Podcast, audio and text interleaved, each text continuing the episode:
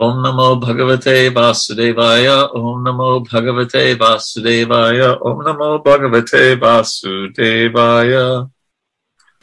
So we're beginning a really important chapter. I mean, so many chapters are important, but this one is a famous chapter, and it is an important chapter. It's, we heard how all these great and powerful demigods, Lord Brahma, Lord Shiva, they couldn't pacify Lord Nrsimhadeva. He was so... in his transcendentally angry mood. And so how is he going to be pacified? And of course, this is all the Lord's pastime. And we find out in this chapter that it is his disciple, his devotee Prahlad, who is actually the person who can do that. So it's a very beautiful kind of setting. So the first verse reads, the great saint Narada Muni continued, the demigods headed by Lord Brahma, Lord Shiva, and other demigods dared not come forward before the Lord, who at that time was extremely angry. So we see that they were all like, whoa, I'm not going to, do that. It's kind of, there's some similarities. Devotees would say how when Prabhupada went on a morning walk, everyone wanted to be with him on the morning walk. And, you had to be lucky to be chosen to go on the morning walk. But every now and then, when he was really in his mood of teaching his disciples and chastising them and correcting them, everyone would want to be at the back of the line if they were walking single file. And one by one, he would call them up and then chastise them like that, which is what teachers do sometimes. So... We have a modern day example of what we're reading from a long, long time ago. The goddess of fortune, Lakshmiji, who was requested to go before the Lord by all the demigods present, who because of fear could not do so. But even she had, though the demigods could not do so, but even she had never seen such a wonderful and extraordinary form of the Lord, and thus she could not approach him. So she also, the Lord's consort, could not do it. Thereafter, Lord Brahma requested Prahlad Maharaj, who was standing very near him. My dear son, Lord Nrsimhadeva is extremely angry at your demoniac father. Please go forward and appease the Lord. Narada Muni continued, O King, although the exalted devotee Prahlad Maharaj was only a little boy, he accepted Lord Brahma's words. He gradually proceeded towards Lord Nrsimhadeva and fell down to offer his respectful obeisances with folded hands. When Lord Nrsimhadeva saw the small boy Prahlad Maharaj prostrated at the soles of his lotus feet, he became most ecstatic in affection towards his devotee. Raising Prahlad, the Lord placed his lotus hand upon the boy's head because his hand is always ready to create fearlessness in all of his devotees. Okay, let's... So, in the purport, Srila Prabhupada writes, the necessities of the material world are four. Ahara, nidra, bhayam, maituna. Eating, sleeping, defending, and mating. In this material world, everyone is in fearful consciousness. Sada samubhijna dhyam. And the only means to make everyone fearless is Krishna consciousness. When Lord Nrsimhadeva appeared, all the devotees became fearless. The devotee's hope of becoming fearless is to chant the holy name of Lord Nrsimhadeva. Yato yato yami yamitato Nrsimha. Wherever we go, we must always think of Lord Nrsimhadeva. Thus, there will be no fear for the devotee of the Lord. So, in the early days of ISKCON, Srila Prabhupada got very ill. And this is one devotee speaking. He taught us the prayers of Lord Nrsimhadeva, so very early in ISKCON. He said the words one by one, and I wrote them down. I called up the temples in San Francisco and Montreal and told them the prayer. Swamiji said, you should pray to Krishna that my spiritual master has not yet completed his work. Please let him finish. And then a little bit later, the devotees were trying to help Prabhupada get better. So they rented a house, I believe in a very pretty area of Northern California, if I recall. So Prabhupada told Kirtananda that he wanted to play, still very early in ISKCON, okay? Prabhupada told Kirtananda that he wanted to play the piano. But when Kirtananda and Upendra moved the piano away from the wall, they heard the thud of a falling object. What is that, Prabhupada asked.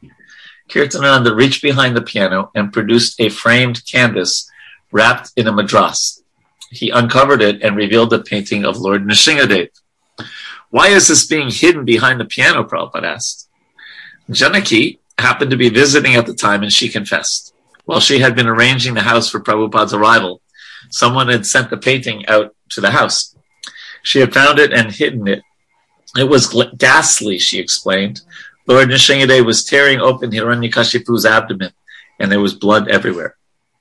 Prabhupada patiently explained that although materialistic people feel sorry for Hiranyakashipu, devotees become ecstatic when they see Nrsimhadeva tearing him apart. Hiranyakashipu, we said, had terrorized the whole universe and had usurped the throne of Indra, the king of heaven. Hiranyakashipu had even tortured his own 5-year-old son, Prahlad, a pure devotee of Lord Krishna. So there was nothing wrong in Lord Nrsimha's pastime. In fact, Hiranyakashipu, having been killed by the Lord, had been liberated. And one more. 1960. These are all early, 1968. You have described in your letter that my presence again before you will be wonderful. I quite agree that it'll be wonderful to be with you. Your sincere prayer to Lord Nrsimhadeva is helping me to recuperate my health, and you will be glad to know that I am arriving in San Francisco on the 14th of December. I can understand you are all thinking of me 24 hours, and therefore Satsarup had a dream that I had gone to Boston and was enjoying your company. So he said the prayers to Lord Nrsimhadeva saved him. Helped him, well, he said, helped him recuperate his health. So any comments, thoughts, questions about Lord Nrsimhadeva? Well, you know, this point about praying to Lord Nrsimhadeva for fearlessness, etc. I think one thing that kind of surprised me about this is it's almost like it's instructed to, or I don't know, promoted to sort of take a sanguinary joy in, granted, this albeit evil guy being sort of mutilated by Nrsimhadeva, is that how you? Yeah, you got it. It's a little bit, you know, counterintuitive. Well, there's I think we mentioned this last week. There's the backstory that we found out in the 4th canto, where, to try to make a long story short, the 4 Kumaras, these who are eternally young boys, wanted to go see the Lord in Vaikuntha, and the gatekeepers, Jai and Vijay, not realizing they were great, great devotees, blocked them, and then they were cursed, and the 2 gatekeepers, Jai and Vijay, and the curse was an interesting curse. He said, we'll give you a choice. You can come to the material world for 7 births as a devotee, or 3 births as a demon. And they chose the 3 births as a demon because it would be quicker.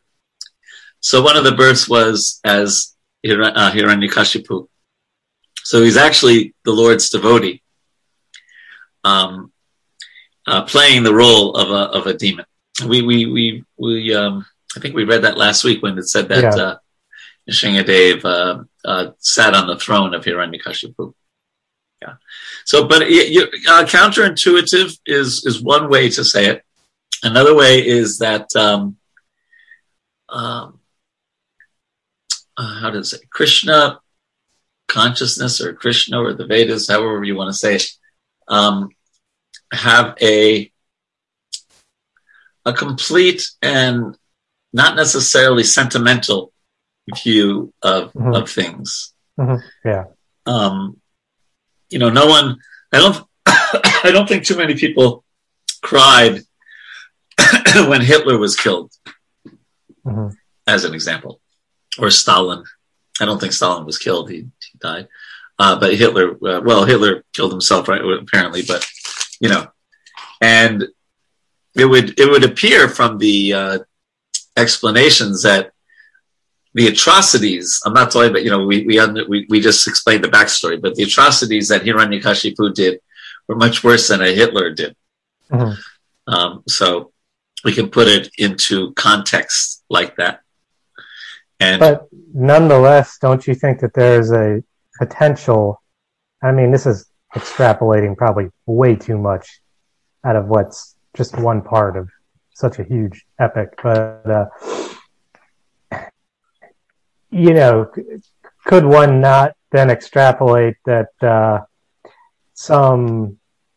trying to think of a good example, just someone that we consider a villain in the world, if he meets some ill-fated demise that's, you know, extremely painful or something.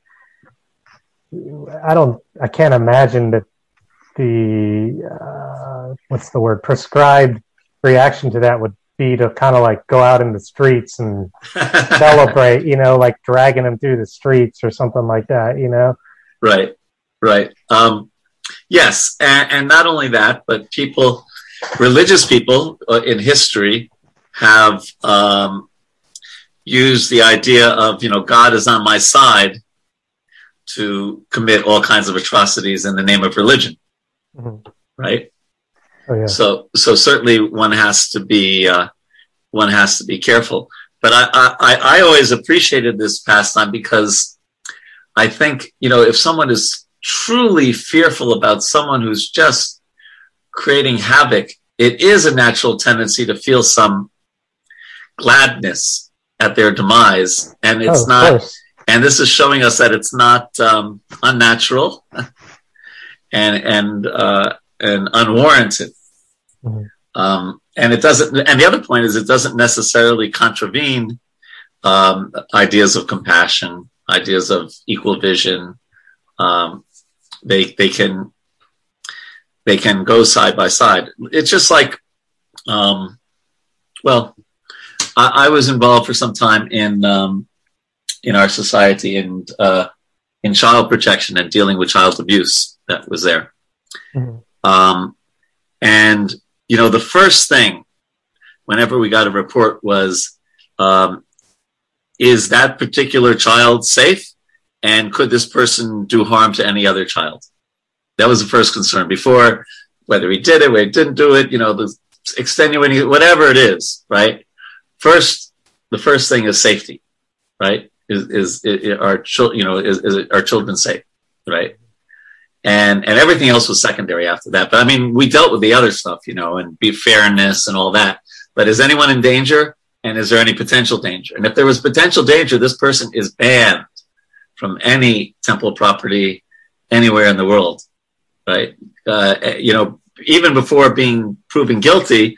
Just because if there was potential danger to a child, that's, you know, that was the first and foremost consideration. So, you know, Hiranyakashipu was just doing all kinds of atrocities.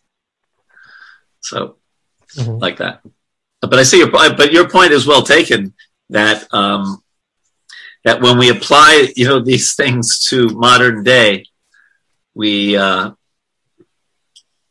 have to use some modern day sensibilities, you know, if you know, I can't think of a person right now, but, you know, some terrible person in the world dies and they interview a devotee on the 6 o'clock news, and the devotee, yeah, it was great. I mean, it was fantastic. You know, I saw the blood flowing everywhere. It was just beautiful. I'm so glad that rascal just got annihilated, you know. We probably wouldn't want to exactly do that. Does that make sense, Dean? Mm-hmm. Mm-hmm. Andy, you're smiling. Do you have some thoughts on this? You're on mute also. Yeah. When I first saw the images of Nrsimhadeva. I wasn't overly attracted by it. But actually, reading this pastime, the verse that didn't have the purport, gave me great joy. And I got really the richness of the story, right? Because of one word. It just kills me. It just kills me. All these people, nobody wants to go up to Nrsimhadeva, right? Why? Because he's a lion. He's fearsome. I mean, you can't really instinctively trust a lion. It's got those teeth. It could turn on you, you know. You know what I mean, right? Yeah, yeah. You know it's the Lord. You just saw it rip out some guts and put it on his head, and so everybody's like scared. I mean, let's be honest, right? and the amazing thing about it is that they make the pastime so real, because instead of making it like a fairy tale, the little boy strode confidently up, right? What does it say? No, it says in the Sanskrit, he gradually move closer. He didn't hurry. He didn't go up confidently. He like, okay, I'm getting closer, right? That just makes it so real. So it was fearsome, but then you have, if you take that part, right, which I think is very enjoyable to read, right? It makes it easier to take the whole story and see that it works together, if that makes any sense. Yeah, that makes sense. Thank you. Yeah. Nandi Mukhi, is there any realizations from the Chinese point of view? I didn't remember such a fearsome image of the Supreme in Chinese literature. You don't remember such a... Is that what you said? Yeah. Interesting. Well, it is interesting. Well, it's unique in a Vaishnava philosophy to have such an portrait of the Supreme. Well, it's interesting you say that, because in the probably many of you will remember. I know. Oh, I see, Jiva, your hand is up. Go ahead, Jiva Tapa Prabhu or Ananda Rupamanch. Hare Krishna Prabhu, wonderful points. One of the things is, from material perspective, if somebody was to see Hiranyakashipu's lifeline, someone like materialistic, seeking sense gratification, they would look at his reign from a completely different perspective. Hiranyakashipu himself was carrying out all the duties of Vivaswan, the sun god. He was taking care of activities of all Indra Dev, making sure rains are happening at proper places, at proper time. All the demigods were paying obeisances to him, working as a servants, under his administration. And from materially, everyone who was seeking sense gratification and accepting him as their Lord was enjoying the senses, of course, but not happy, and they had all facilities. So sometimes when in the Puranas and Vedas we hear that a king makes sure that all facilities are available, Srimad Bhagavatam has described that during his reign, everything was properly taken care of. There was flowers throughout the year, not even like the seasonal flowers were throughout the year, fruits, grains, everything was available throughout the year. So from that perspective, from materialistic perspective, it looks like he was great. But from spiritual perspective, he was crouching over others' properties, right? As Naglok residents are praying that he was taking away their Nagpatnis, their wives and daughters, and other, heavenly planets. He's taking away their powers and potencies and misusing it for his sense gratification. Then we see people who are in a powerful position, losing their power, and he is taking away the power. But people who have accepted him as their Lord are getting the facilities. Again, Chandamarka, Shukracharya, they're prospering, and even the Brahmanas looking for material gains. And then we see Prahlad completely submissive, even to his father, and approaching Nrsimhadeva with that, surrender. He was never even considering his father as his enemy, and the mood of a devotee. Okay, Hare Krishna. Hare Krishna. So we see the behavior of Prahlad Maharaj, that he just follows the authorities and just carries out in a very, submissive manner. He's simple, yet at the same time exalted. I remember, some of you may remember, thank you for that. Some of you may remember in the temple room in D.C., we used to have the Das Avatar, the 10 avatars, and three of them were quite kind of violent. You had Nrsimhadeva, you had Parashuram, and Kalki, right? And now we have pastimes of Krishna on one side and pastimes of Lord Chaitanya on the other. Probably a little easier for a person first coming to a temple to relate to, right? Because there are, but it is interesting that three of them are quite, martial in that sense. Anything else? Yeah, one last thing. So the fact that sorry, the names are tough for me to no problem pronounce, but that the villain Hiranyakashipu was actually a devotee.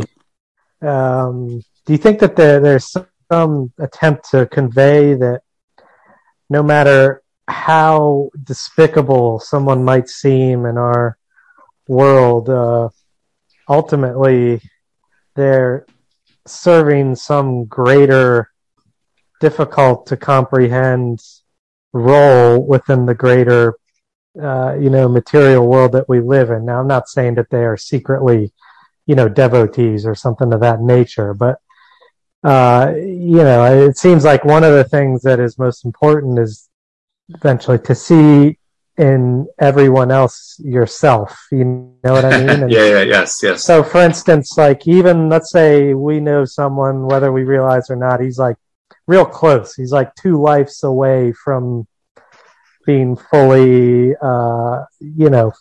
Krishna conscious. Yes. In all likelihood, to get to that point, he probably had many, many lives in the past that were probably pretty bad, right? I mean, well, yeah, okay. Well, this is a really interesting. If we advance from animals, for instance, and then to live all these lives as animals, and then progress, obviously we don't go jump to right to the doorstep of being fully Krishna conscious. We probably go, through all sorts of steps, and probably some of these steps is learning through hellish experience, that being that way in and of itself is, you may have acquire all this wealth through dastardly deeds or deviousness or this and that. The reality is that person's probably extremely tormented inside, and maybe it takes some passage through lives of that before you realize and you move on. You know what I mean? Yes. Well, okay. So yeah. So we were talking about the back story of Hiranyakashipu. So we all have backstories, everyone, right? That's kind of what you're saying. Mm-hmm. And we don't know what they are exactly. Krishna tells Arjuna that in the Gita. Many, many births. Both you and I have passed. I can remember all of them, but you cannot, Arjuna. And there's good reasons for that, by the way, which we won't go into right now, but yes, we all have our sojourns in this material world. And if someone is performing atrocities, if someone is performing some kind of, atrocities, terrible things, or just being a bad person, we consider it bad. We don't consider it like it's his pastimes. Well, of course, no. I'm not suggesting it should be made light of. I mean, right. Quite the opposite. You got to knock these people out of it. They have to feel the pain of their ways in order to make them progress. But Kali Yuga is Kali Yuga. It's not like this is an accident. This is totally of Krishna's will, right? That we live in this tormented epic. He's managing it. He sets up the system. Yeah, and part of that has to be kind of putting these pieces in place, some of which, you know what I mean? And if somebody is doing something to somebody else, the laws of karma are very intricate. And now for a devotee, there's, we've quoted that several times, where Srila Prabhupada said, do not be upset at the agent of your karma. Mm-hmm. So that's for someone who's, attempting to become a Krishna conscious devotee. And yes, if somebody does bad things to other people, Yeah, there's all kinds of karma involved in that. They're his or her envy of Krishna and taking on demoniac and consciousness. There is, and here's an interesting thing. It may be somebody else's karma to suffer at the hands of somebody else. Mm-hmm. But that doesn't mean society is supposed to not stop them. Sure, of course. That's why you work for the armed forces. You know that better than most people. Yeah. Right. No, and you know, but and I'm hijacking things, so I'll just finish here. But you know, one of the things, like when Arjuna sees Krishna's complete form, his universal form, isn't there an element of yes, awe and sort of, wow, this is unbelievable, but there's an element I gather from reading it of like sort of terror, or like there's a fear element there too. He's sort of like totally overwhelmed. Right. So, yes. Yeah, totally. Yeah. So is there a question there, or you're just making that comment? Well, the point that all of these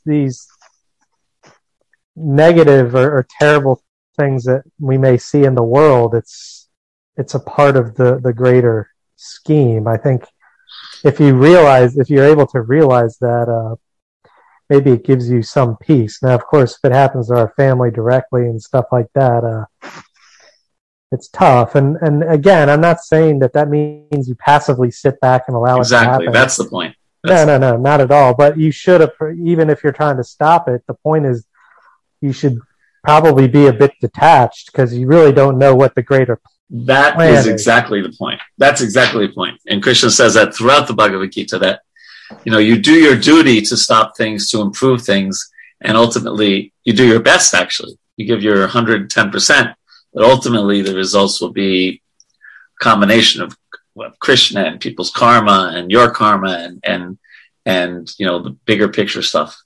But we focus on our duty. So let's carry on, because actually one of the next verses talks about that.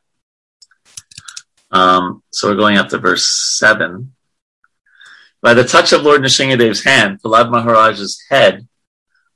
Prahlad Maharaj's head, Prahlad was completely freed from all material contaminations and desires, as if he had been thoroughly cleansed. Therefore, he at once became transcendentally situated, and all the symptoms of ecstasy became manifest in his body. Of course, he was a great devotee before this. His heart filled with love, and his eyes with tears, and thus he was able to completely capture the lotus feet of the Lord within the core of his heart. Text 7. Prahlad Maharaj fixed his mind and sight upon Lord Nrsimhadeva with full attention in complete trance. With a fixed mind, he began to offer prayers in love with a faltering voice. Purport: the word shushamahita means very attentive or fully fixed. The ability to fix the mind in this way is a result of Yoga Siddhi's mystic perfection. It is stated in Bhagavad Gita 12:13:1, Dhyanavastita tadgatena manasa pasyanti yam yoginam. One attains yogic perfection when he is freed from all material diversions and his mind is fixed upon the lotus feet of the Lord. This is called samadhi, or trance. Prahlad Maharaj attained that stage beyond the senses. Because he was engaged in his service, he felt transcendently situated, and naturally his mind and attention became saturated in transcendence. In that condition, he began to offer his prayers as follows.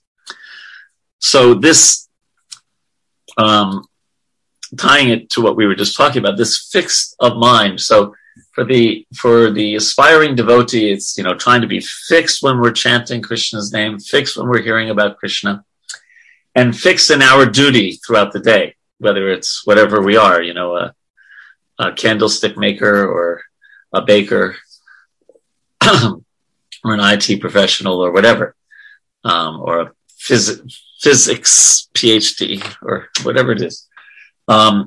And being very dutiful in our duty and doing it to the best of our abilities while remembering Krishna.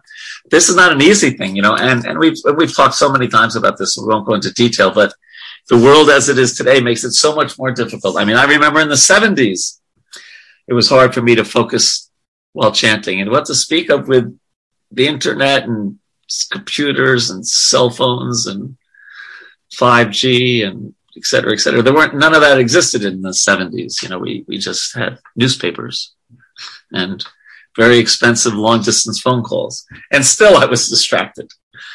So what to speak of now? So in order to perform our practices, our sadhana, we need Krishna's help. We need Krishna's help. We do our best. We try to schedule our time in such a way that we can get up early and use the best time of the day for chanting and things like that. But we really need help because Prahlad here, of course, he got help. The touch of the Lord's hand on his head, and that helped him to be fully attentive, fully fixed. So we may not attain we may not go through the yoga system to get this fixed of mind, although we may do some pranayama and even some yoga postures, which can be helpful, but especially by prayer and determination, we want to become very attentive or fully fixed, as it says here. Some thoughts on that? Questions, comments? How do you do it, Nandi Mukhi? My wife says that you sit down and just are fully absorbed in the holy name and don't get up the whole time. You just sit with a straight back. How is it that you're able to do that? It's not oftenly happen, but when you want to do that, you need to do that as a practice. And what do you mean by as a practice? Like, it's like something you mean to do. You take effort to do. Uh-huh. Okay. It's like because whatever practice you take seriously, it's not easy. What to speak about realizing Krishna and our eternal relationship with Krishna? It is such an advanced subject matter to study. Mm. And it's necessary to take an effort to excel the practice. That is my contemplation while doing those things. Very nice. In Sanskrit, it's usually called the sankalpa, that one takes some kind of vow or determination. Okay, I'm going to sit down and chant such and such number of rounds and not get up, not do anything, not think about anything else. And of course, the mind will sometimes wander and you bring it back. And the mind will say, actually, you know what? It's better to walk around right now or to, you know, I think I have that appointment at 8 o'clock. I better check my calendar to make sure and not allow our minds to deviate us from that at least determined effort. So thank you for that, Nandi Mukhi. That makes a lot of sense. Other thoughts or realizations that you've had on trying to be determined, trying to be fixed? Yeah, I saw one online. I watched the Sadhguru videos. Mm. He was saying that he doesn't believe you could ever stop your mind, and why would you want to? He says you need to get separation, just some separation from your mind. Just a little bit of separation so you know that the mind is not you, that it's something else. Mm-hmm. And as soon as you get that separation, it gives you a different perspective where you can say, okay, mind, I know you're chattering, but I'm going ahead with what I'm doing. Yes. Yes, that is an important process of self-realization to be an observer of the mind instead of being one with the mind, right? Because we are the soul, we're not the mind. So we can observe the mind, and you can do that if you get a little practice at it. You can see the mind hankering after this, or being attracted to that, or wanting to do this or that. And the part of self-realization is to realize, you know what? I don't have to follow the dictates of my mind. Now a more advanced platform than that is then to take that same mind and have it think about Krishna. That verse that we've quoted so many times, wrong verse. To always remember Krishna and never forget him is the essence of the practice of sadhana bhakti. So first, it can be a two-step process of what you were saying, Andy, of separating ourselves from our mind, or the one-step process of just taking the mind, so what Sadhguru was saying is kind of like the negation of the bad, in one sense. It's kind of like that, we've talked about Hegel and thesis, antithesis, synthesis. And so the thesis is, I am my mind. I'll just do what my mind tells me to do. The antithesis is, I'm not my mind, and I'm going to observe the mind. And the synthesis is, I'm not my material mind, but I should engage the mind spiritually. And that's Krishna's instruction in the Gita. I have a quick question. So I've come across some Sadhguru videos and watched them. I find him good, but he's also very interesting. He's quite dapper. He's not like what I've he's not like the ISKCON type of guru. And he's obviously extremely adept at using social media and all this stuff, but do you find him to be a pretty good source of? Well, I don't think he talks much about the bhakti. Yeah, he's not a Hare Krishna, from what I've gathered, right? Well, no, he's not a Hare Krishna, but I don't think he's a follower of bhakti. Is that a fair statement, Andy? He's definitely not. He's a yogi. But more like a real inner realization, Dhani. Yeah, Dhani. Yeah. So from my perspective, it wouldn't, we were talking, we'd just be put on the recording about our vows, because I've taken vows to follow the path of bhakti. It's not someone that I would follow, but it doesn't mean like what Andy just said was, it was not, it's a fine, fine. But it doesn't have merit. Not to me personally. Mm-hmm. Because of my interest in bhakti, but I've never gone up to Andy and say, "You're talking to that? You're reading? What are you nuts?" Right. So, Am I incorrect in thinking that bhakti is kind of synonymous with Krishna consciousness specifically, but not necessarily other forms of Hinduism?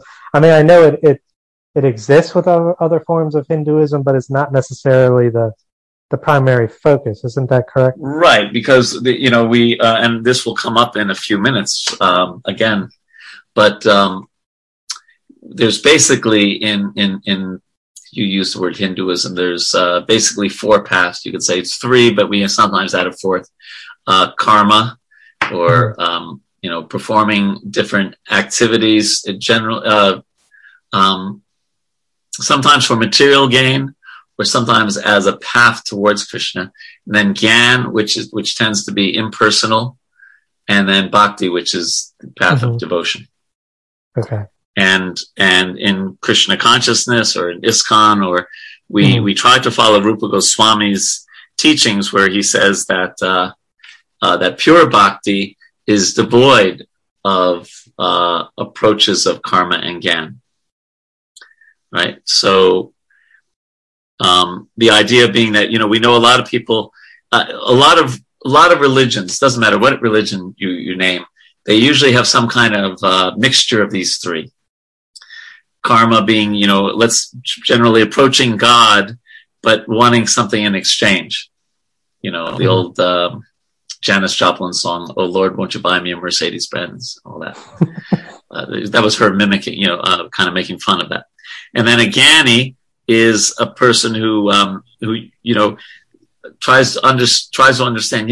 I must be the soul inside the body. I'm not this body, and approaches the absolute in an impersonal way.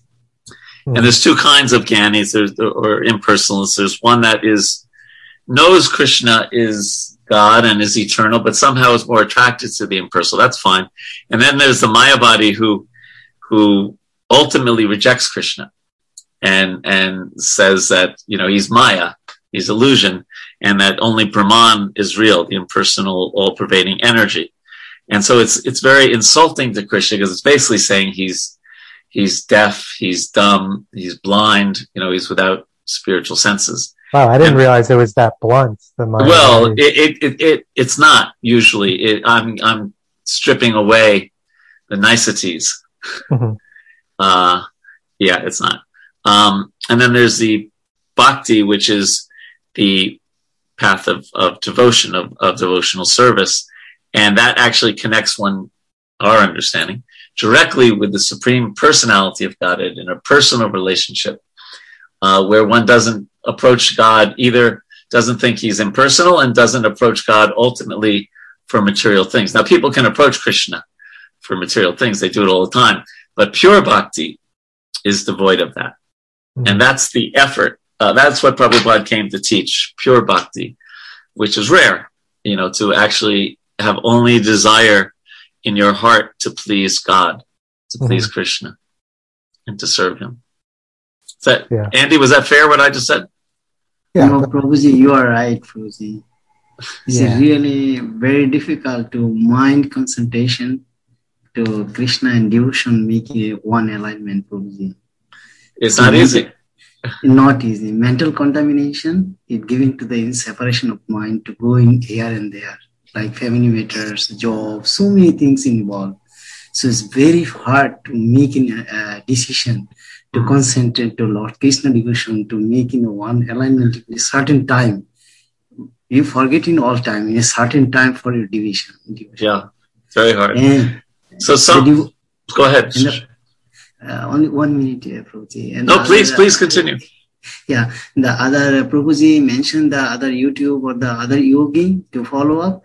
There's some are fake, Prabhuji. When I was in Canada, I come as a graduate engineer, right? So I can observe what the people doing.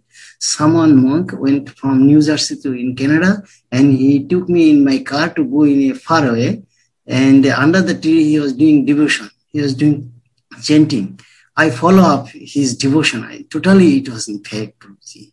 And if I recording it and I put in the YouTube, somebody follow up, certainly period, he can be, his devotion maybe or illusion maybe in attraction. But normally if we think, that's a totally is fake. So concentration, mind determination to lost Krishna in lotus feet to give his mind, it's very hard. That's my decision. And there's different instructions in the Shastra about the mind, Prabhupada once said that one thing you can do is neglect the mind. And he gave the example, if you have a guest at your house and you want them to leave, you don't feed them. They'll definitely leave very, very quickly. So he said, similarly with the mind, you can neglect it. Another time his guru said that in the morning when you wake up, you beat the mind with shoes, and in the evening when you take rest, you beat it with a broom. And of course, the main one is to Savaimana Krishna Padara Vindayo, to fix the mind on the lotus feet of Krishna. Yes, Jiva or Ananda Rupa? Hare Krishna Prabhu. So yes, we can neglect the mind, but we should never neglect the anarthas. Just wanted to share this. We actually did an experiment during the time of pandemic. Anarthas represent like the weeds, right? And they take away the nutrition from the bhakti lata. Mm-hmm. So we said in our garden, we are not going to stop the weeds just to see what happens. And they covered the whole wall, all the way to the roof, around the windows, took away the nutrition from our main trees. And we saw this is exactly what happens. They're taking away the nutrition and they make things look green, but really ghastly. They really make it look bad. So we can neglect the mind, but by focusing on removing the anarthas. So we have to constantly be introspective. Right. Just very good. Very good. Thank you for that. Yes. Okay. So let us carry on. We're going up to the next verse. Prahlad Maharaj prayed. So this is the beginning of his wonderful prayers. How is it possible for me, who have been born in a family of asuras, to offer suitable prayers to satisfy the Supreme Personality of Godhead? Even until now, all the demigods headed by Lord Brahma and all the saintly persons could not satisfy the Lord by streams of excellent words, although such persons are very qualified, being in the mode of goodness. Then what is to be said of me? I am not at all qualified. Prabhupada writes that a Vaishnava who is fully qualified to serve the Lord still thinks himself extremely low, offering prayers to the Lord. So that's an important thing. It's not, there's a difference between humility and low self-esteem. And the connection here in that sentence is that a devotee may think themselves low. Why? Because in comparison to Krishna, and therefore it gives them the ability to pray more purely. And then the quote from the Chaitanya Charitamrita, thus he considered himself, the author of the Chaitanya Charitamrita, unqualified, lower than the worms in stool and more sinful than Jagai and Madai. A pure Vaishnava actually thinks of himself in this way. Similarly, although Prahlad Maharaj was a pure, exalted Vaishnava, he thought himself most unqualified to offer prayers to the Supreme Lord. Mahajana yena kata sapanta. Every pure Vaishnava should think like this. One should not be falsely proud of his Vaishnava qualifications. Sri Chaitanya Mahaprabhu has therefore instructed us, Trina apisu nichena taror apisu hishna amanina manadena kirtaniya sadahari. One should chant the holy name of the Lord in a humble state of mind, thinking oneself lower than the straw on the street. One should be more tolerant than a tree, devoid of all sense of false prestige, and should be ready to offer all respects to others. In such a state of mind, one can chant the holy name of the Lord constantly. Unless one is meek and humble, to make progress in spiritual life is very difficult. So this connects with the topic about the mind, because I assume for everyone on the call, our minds do not naturally flow towards humility. Is that a fair statement for most of us? In other words, without the instructions and without, some of us may have some humility by nature, but that humility in connection with Supreme Lord Krishna is what we're actually seeking after. Not just the kind of person who just says, "Oh, I'm not so great." I'm not so great. I saw just for a minute, what was it? There's a famous basketball player. His name was Shaquille O'Neal. Anyone ever heard of him? And he was saying that, I can't even pronounce him, but this person from Greece who just won the championship. Giannis Antetokounmpo. Thank you. He was saying how he's so much better than me. He was so, even in my prime, this guy is much better than me. And so, it does sound kind of humble that Shaquille O'Neal was saying that. And sure, that's nice. It's not obviously in connection with Krishna, at least that statement. But the reality is that a great devotee first understands just how great Krishna is, and in relation to Krishna, and then also understands how great Krishna's devotees are, because they're dear to Krishna, and therefore wants to be in a mood of service, mood of seva towards Krishna and towards Krishna's devotees. And it's that mood of service that is a sign of true humility. Of course, Muhammad Ali used to go around saying, "I am the greatest." Right. All of you, except for Andy, are too young maybe to remember that. I know there was a part of him as he entered the final years of his life that contemplated if the state that he was in was kind of a result of the amount of trash he had talked, almost like a cosmic penance he was paying that he could barely talk at the end or whatever. Well, he was always very nice to Krishna devotees. Always. He would run, of course, in the 70s, he would run into them in the airport all the time. And he would just say, "Here, I got all your books. Here's $20, And then my friend Bindu Madhava Prabhu once was at one point in time a taxi driver in New York. And he picked up Muhammad Ali. And Bindu just started preaching to him about Krishna consciousness. Mm-hmm. And so at the end of the taxi ride, Muhammad wrote on a napkin, "So nice to meet you. Thank you for the I think the discussion," and signed it and gave it to him. And of course, he still has that napkin. Mm-hmm. Hindu does. Yeah, he's an interesting guy. I like him. Okay, but humility is, so humility means, you know, we are, whatever, also Paurusham Nishu, that whatever ability I do have, it's coming from Krishna. Krishna says Paurusham Nishu, which means I am the ability in man. So we just take that ability and whatever it is, and we use that in Krishna's service. A great example of that is Arjuna, one of the greatest warriors ever. But then towards the end of his life, when he was protecting some women, and he couldn't, usually he could defeat all the greatest warriors ever in the world, and some village men were able to defeat him at the end of his life. And it's explained, Prabhupada explains that his ability to fight was not a necessary requirement for going back to Godhead. And so Krishna gave him some, humility at that time to realize that the only real treasure he has is his devotion to Krishna. Any other thoughts? Okay, then we can continue. That was 8. We're going up to 10. Prahlad Maharaj continued. One may possess wealth, an aristocratic family, beauty, austerity, education, sensory expertise, luster, influence, physical strength, diligence, intelligence, and mystic yogic power. But I think that even by all these qualifications, one cannot satisfy the Supreme Personality of Godhead. However, one can satisfy the Lord simply by devotional service. Gajendra did this, and thus the Lord was satisfied with him.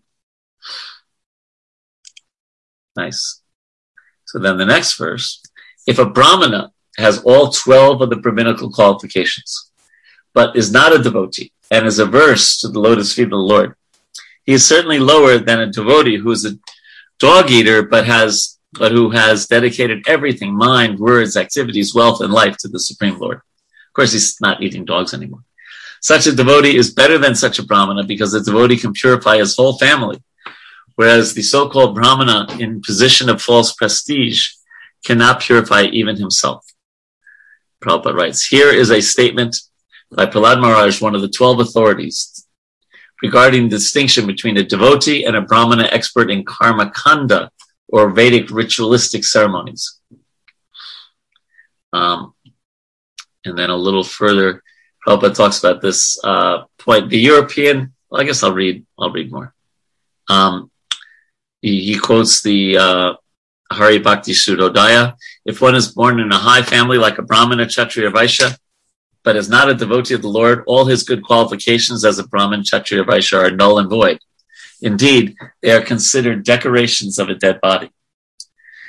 In this verse, Prahlad Maharaj speaks of the Vipras, the learned Brahmanas. The learned Brahmana is considered best among the divisions of Brahmana, Kshatriya, Vaishya, and Sudra, but a devotee born into a low Chandala family is better than such Brahmins, not to speak of the Kshatriyas, Vaishyas, and others. A devotee is better than anyone, for he is in the transcendental position on the Brahman platform.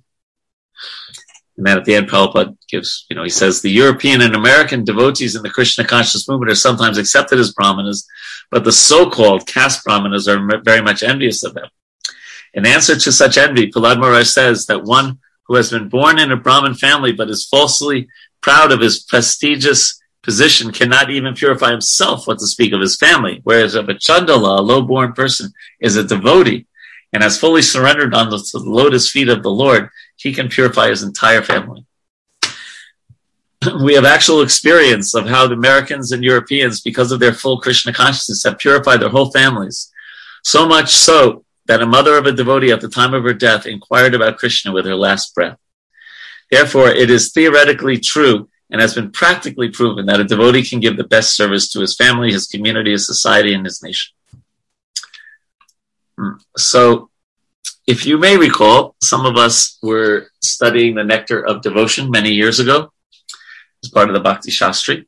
And if you get a chance to look at the 5th chapter of the Nectar of Devotion, and remember this book, Nectar of Devotion, is exclusively about pure devotional service, right? And so what it does, it mentions there 3 things in that chapter 5 that are generally considered prerequisites for other kinds of spiritual practices like the karma and the gyan that we were talking about before. And these three are, so generally for the other three, the other categories of spiritual practices, one, it really helps to have a high birth, to be very pure, or to practice a varnashram dharma, the four divisions of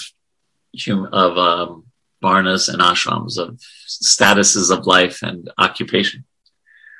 But Rupa Goswami says, no, these three are not required for taking up bhakti. And he goes into detail after detail, quoting verses from scriptures that reinforce this. So birth, we're kind of hearing about that here. And Prabhupada talks in another, in the Nectar of Devotion about his Guru Maharaj, who defeated the caste Goswamis, who were saying that only being born into a Brahmin family can you take up bhakti. And Srila Bhaktisiddhanta said, that's crazy. That's not at all the actual Shastric scriptural reference. But actually anyone, so it's not birth, it's not based on birth. Let's see, here's a quote. Devotional service has no material cause and therefore cannot be checked by any material circumstance. It is open for all without distinction, as it is the constitutional occupation of the living entities. So then the next thing somebody might say, well, yes, you need to be really pure before you can take up bhakti. And it may be a prerequisite in some other forms of self-realization, but purity is not a factor in determining one's eligibility to take up devotional service. We don't need to become purified before taking up. We should, of course, become purified by the practice of bhakti. And then he quotes the 11th canto, Rupa Goswami does, to say that the only qualification for taking up bhakti is to follow the teachings of the acharyas, the great teachers, the great spiritual masters. And then varnashrama, one may say, well, one has to practice varnashrama very carefully. But then Rupa Goswami quotes the 1st canto that says, even if one does not execute his specific occupational duty, but immediately takes direct shelter at the lotus feet of Lord Krishna, there will be no fault on his part, and in all circumstances, his position is secure. Another place he quotes, my dear Uddhava, any person who takes shelter of me in complete surrender and follows my instructions, giving up all occupational duties, is to be considered the 1st-class man. So the essence of this chapter, the 5th chapter of Nectar Devotion, is kind of inspiring, that bhakti is totally independent and self-sufficient. No material impediment can ultimately stop one from the path of coming closer to Krishna. So Prahlad Maharaj is saying the same thing here, because he's not thinking, I'm a great devotee, look at me. He's thinking, I was born in this terrible family, right? And that's in America. That's less of a factor than in cultures like that in India. But still, even in America, if your daughter or son is getting married, you want to know a little bit about that family generally, right? You say, oh, she or she comes from a good family. And if one parent is in jail for drug traffic, drug selling, and the other one human trafficking, those are the two parents of the, you may still say, well, this person's nice, but you're like, you go to your son or daughter and say, are you sure about this? So these things are not nothing, but the point is they're not prerequisites for bhakti. The only prerequisite really is to associate with devotees, and in that association, learn to chant and hear about Krishna. And that's what Prahlad Maharaj is saying here, that even though I'm so, you know, you're so kind, my dear Lord, even though I come from this family, you've allowed me to be your devotee. And of course, we know there's a whole backstory to Prahlad being born in that family and becoming a great devotee. But, you know. So some questions, comments, thoughts on this point? I mean, there may be, I don't know, but there may be two devotees here who were born as Brahmin, three devotees here on the call who may be born as Brahmanas. And maybe not. Even our Srila Prabhupada was not born in a Brahmin family, right? So, so it's not the requirement, obviously. And Krishna says in the Gita that it's guna karma, not janma karma. Janma means birth. You don't classify a person in varnashram according to their birth, but according to their guna karma, their qualities and what the nature of what they like to do. So anything on this? I thought I heard something, but maybe not. Oh, I was just going to say, these days, Brahmanism, or being a Brahmin is more kind of socioeconomic, right? Than way back in the day when it was, you know, totally spiritual or relevant to... It's a good point. It is often. It's often like that. Yeah. But it's, yeah, the in other words, people criticize India for the caste system. And that is a fair criticism. The tricky thing is that the original system, which isn't the bastardized system of today, was actually a great system. That's the problem. I found that very portion of it is very fascinating, and how similar it is to some of the stuff you read in Plato's Republic, which, don't get me wrong, as a whole is totally different than, you know, any of the texts we'll read. But that part about the separation of classes and things like that, it's a lot of parallels, shocking parallels, honestly. And even a little more modern. Have any of you seen Fiddler on the Roof? I don't think I have, actually. Oh, you should see it. I mean, you should chant Hare Krishna. But anyway, it's the opening song. It's a musical, and it's on YouTube for free. You know, it's available. Mm-hmm. It's about tradition. The song is called Tradition. Tradition, tradition. But anyway, it takes place in a village in Russia at the turn of the last century, 1900s, in a Jewish community, and it's varnashram pretty much. I mean, not fully, because they have butchers and things like that, but you know, there was all this thing that, you know, the boys go off to yeshiva and study in school, and the women do this, and you have the baker is the son of a baker, and you know, it was very, very. There's so many, you know, obviously not the same, but you could see how society was kind of like that not too long ago. And now, of course, in most cities and things like that, it's very different. Although you could say that there's still basically people who are kind of do intellectual work, people who do management work, people who are in the field of money making and farming, and what we would call blue collar workers, right?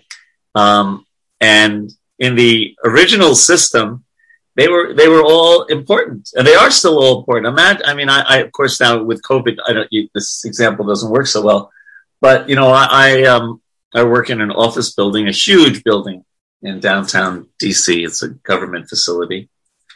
And could you imagine if we didn't have the people taking out the garbage and cleaning it and all that, what the place would be like in just probably 2 weeks?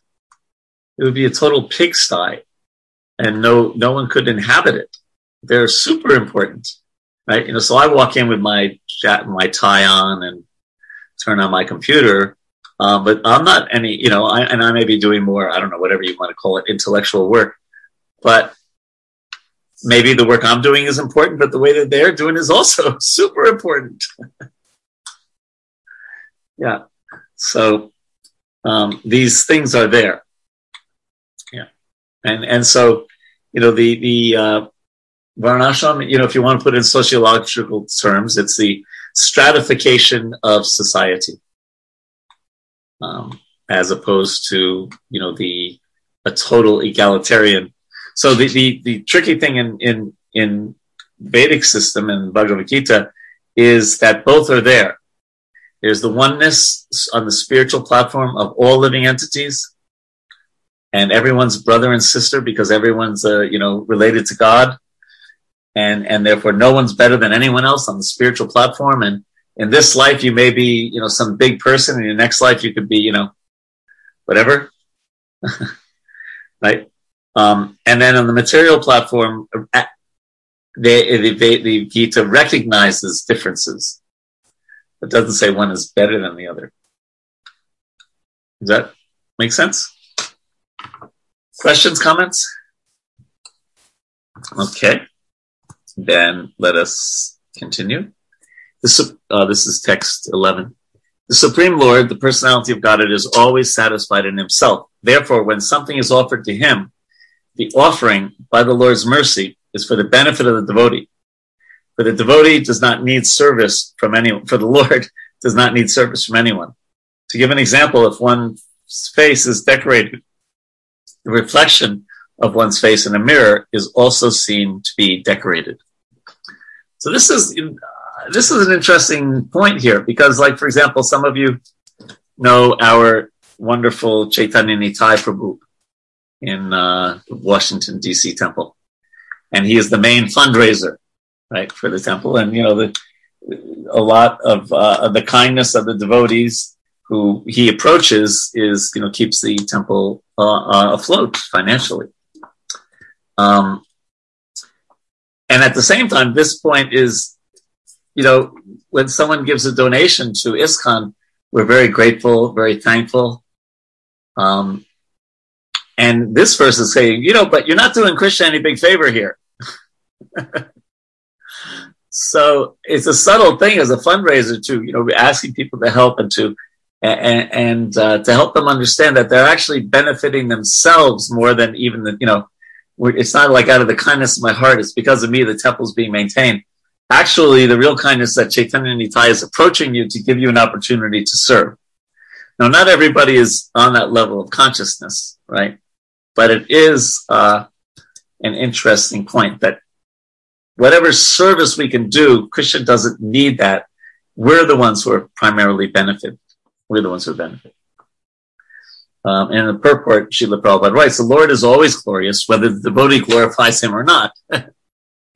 But if the devotee engages in glorifying the Lord, the devotee himself automatically becomes glorious. By glorifying the Lord constantly, the living entity becomes purified in the core of his heart, and thus he can understand that he does not belong to the material world, but is a spirit soul whose actual activity is to advance in Krishna consciousness so that he may become free from material clutches. Thus, the blazing fire of material existence is immediately extinguished. And at the end, last sentence, in conclusion, the more we engage in Krishna consciousness and render service unto the Lord, the more we benefit. Krishna does not need service from any of us. So, this is one side of the equation. At the same time, Krishna loves when a devotee offers him devotion, and he reciprocates with that. But, the Shastra or a good teacher will emphasize different things at different times. So this is emphasizing one point that basically is saying, don't think you're doing Krishna any big favor. We're the ones who get benefited. He's still going to dance the rasa dance and herd the cows and be with Srimati Radharani, whether we serve him or not. But we can enter into those pastimes and serve him. So that's just, it kind of goes along with that verse that we just read about humility, that we feel so fortunate to be able to render some service to Krishna instead of thinking, Krishna must be really pleased with me. Look what I've done. I did so much service, this week. Some thoughts on this point. I like this point. It's an interesting one. So Krishna still reciprocates with us when we serve him. He says that in the 11th verse of the 4th chapter. Yeyatam mam prapadyante tamstataiva bhajamyam. As they surrender unto me, I reward them accordingly. So Krishna loves the relationship that he has with his devotees. But from the devotee's point of view, the devotee is just so grateful that he or she gets to render some service to the Lord. And that ties in very much with the whole mood of humility that we heard about. Anything? Okay. Well, then we are going to the next verse, which is 14. Oh, well, first we'll read the text 12. Therefore, although I was born in a demoniac family, I may without a doubt offer prayer to the Lord with full endeavor, as far as my intelligence allows. Anyone who has been forced by ignorance to enter the material world may be purified of material life if he offers prayers to the Lord and hears the Lord's glories. O my Lord, all the demigods headed by Lord Brahma are sincere servants of your Lordship, who is situated in a transcendental position. Therefore, they are not like us, Prahlad and his father, the demon Hiranyakashipu. Your appearance in this fearsome form is your pastime for your own pleasure. Such an incarnation is always meant for the protection and improvement of the universe. My dear Lord, my Lord Nrsimhadeva, please therefore cease your anger now that my father, the great demon Hiranyakashipu, has been killed. Since even saintly persons take pleasure in the killing of a scorpion or a snake, all the worlds have achieved great satisfaction because of the death of this demon. Now they are confident of their happiness, and they will always remember your auspicious incarnation of Nrsimhadeva in order to be freed from fear. So this verse has a particular interest to the devotees of ISKCON, because one time Prabhupada was at a temple and his Guru Maharaj was there, and there was a very, very poisonous snake. I think it was a cobra. And Srila Bhakti Siddhanta Saraswati, Prabhupada's guru, was sitting on the veranda, and he saw that and he said, kill it. And Prabhupada was not familiar yet with this verse. And he always had this little doubt. Why a saintly person is saying kill something? You know, I thought we were supposed to practice ahimsa. And, you know, he had some small doubt in his mind. And then he read this verse and he was very satisfied. This was in India, I think. Yes. When he was still in India. Yeah. Yeah, and I've seen, I don't know how many of you have seen, we once had near where we lived this very big cobra. I think he would have been, well, minimum 6 feet long, but maybe longer. I mean, very beautiful in one sense, jet black, you know, but really scary, you know, because they go up very high, the cobras, and that means they can lash out very quickly, almost like that. Are they sort of aggressive, or do they pretty much keep to themselves? Maybe there's devotees here from India who know more about it. I've only seen the one.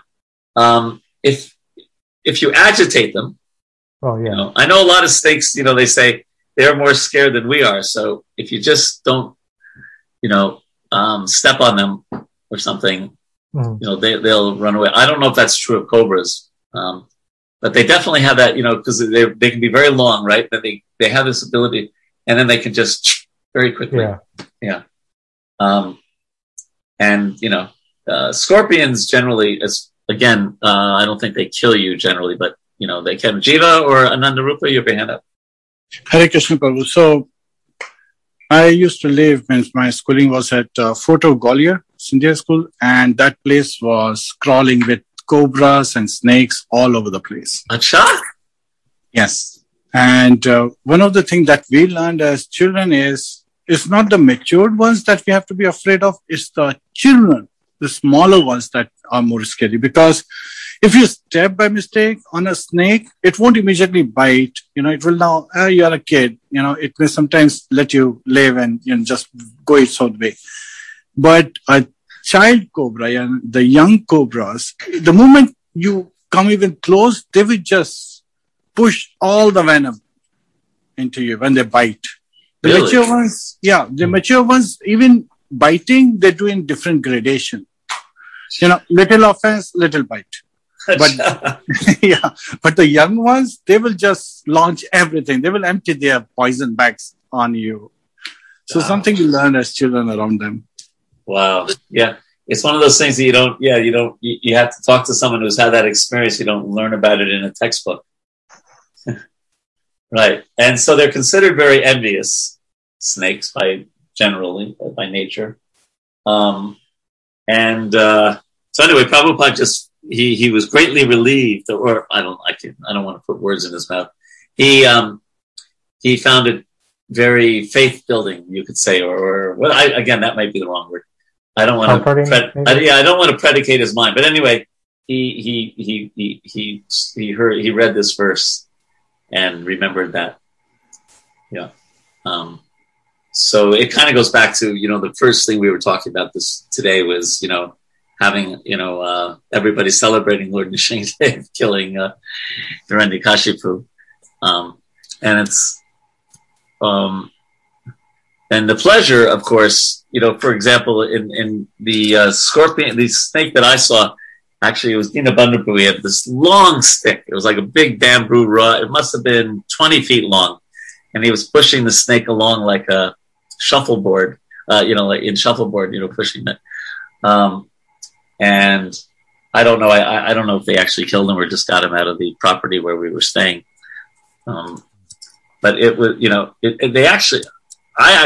it was almost like they have some real shakti, because there was like this fear that everyone kind of, just by seeing this snake. Yeah, pretty amazing.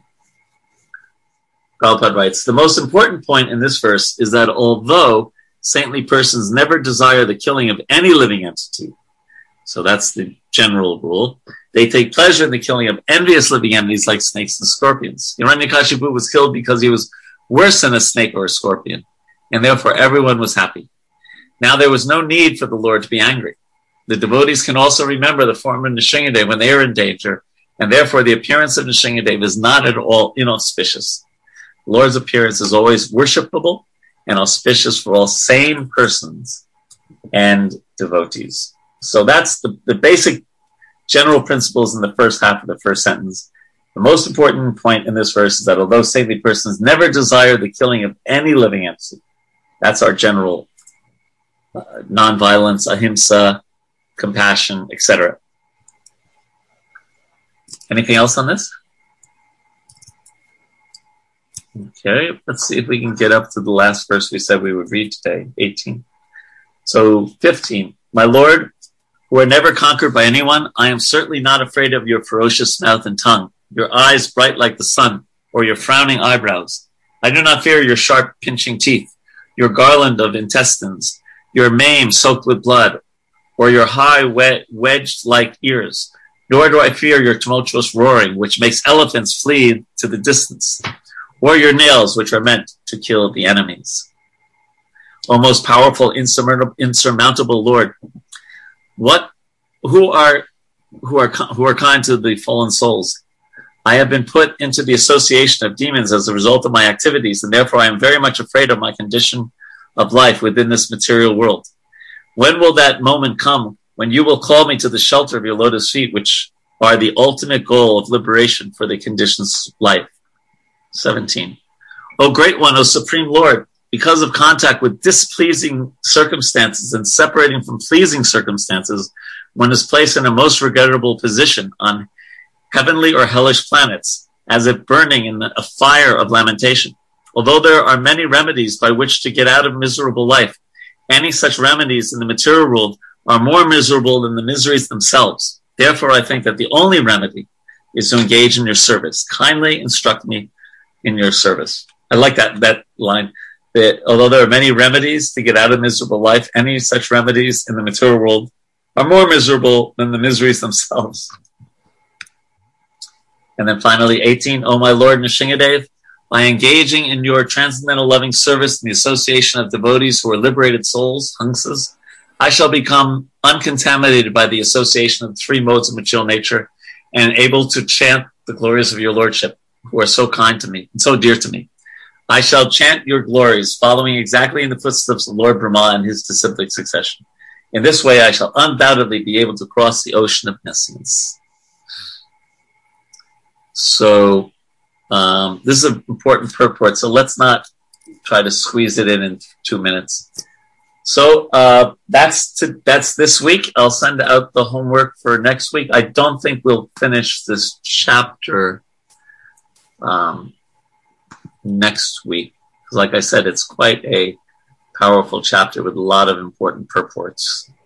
It may take 3 weeks to do this chapter, but we're inching along. It wasn't too long ago that we just started the 7th canto. We're already on the 9th chapter. So thank you very much for your association. Hare Krishna. Hare Krishna. Appreciate it. Hare Krishna, Prabhuji. Hare Bol.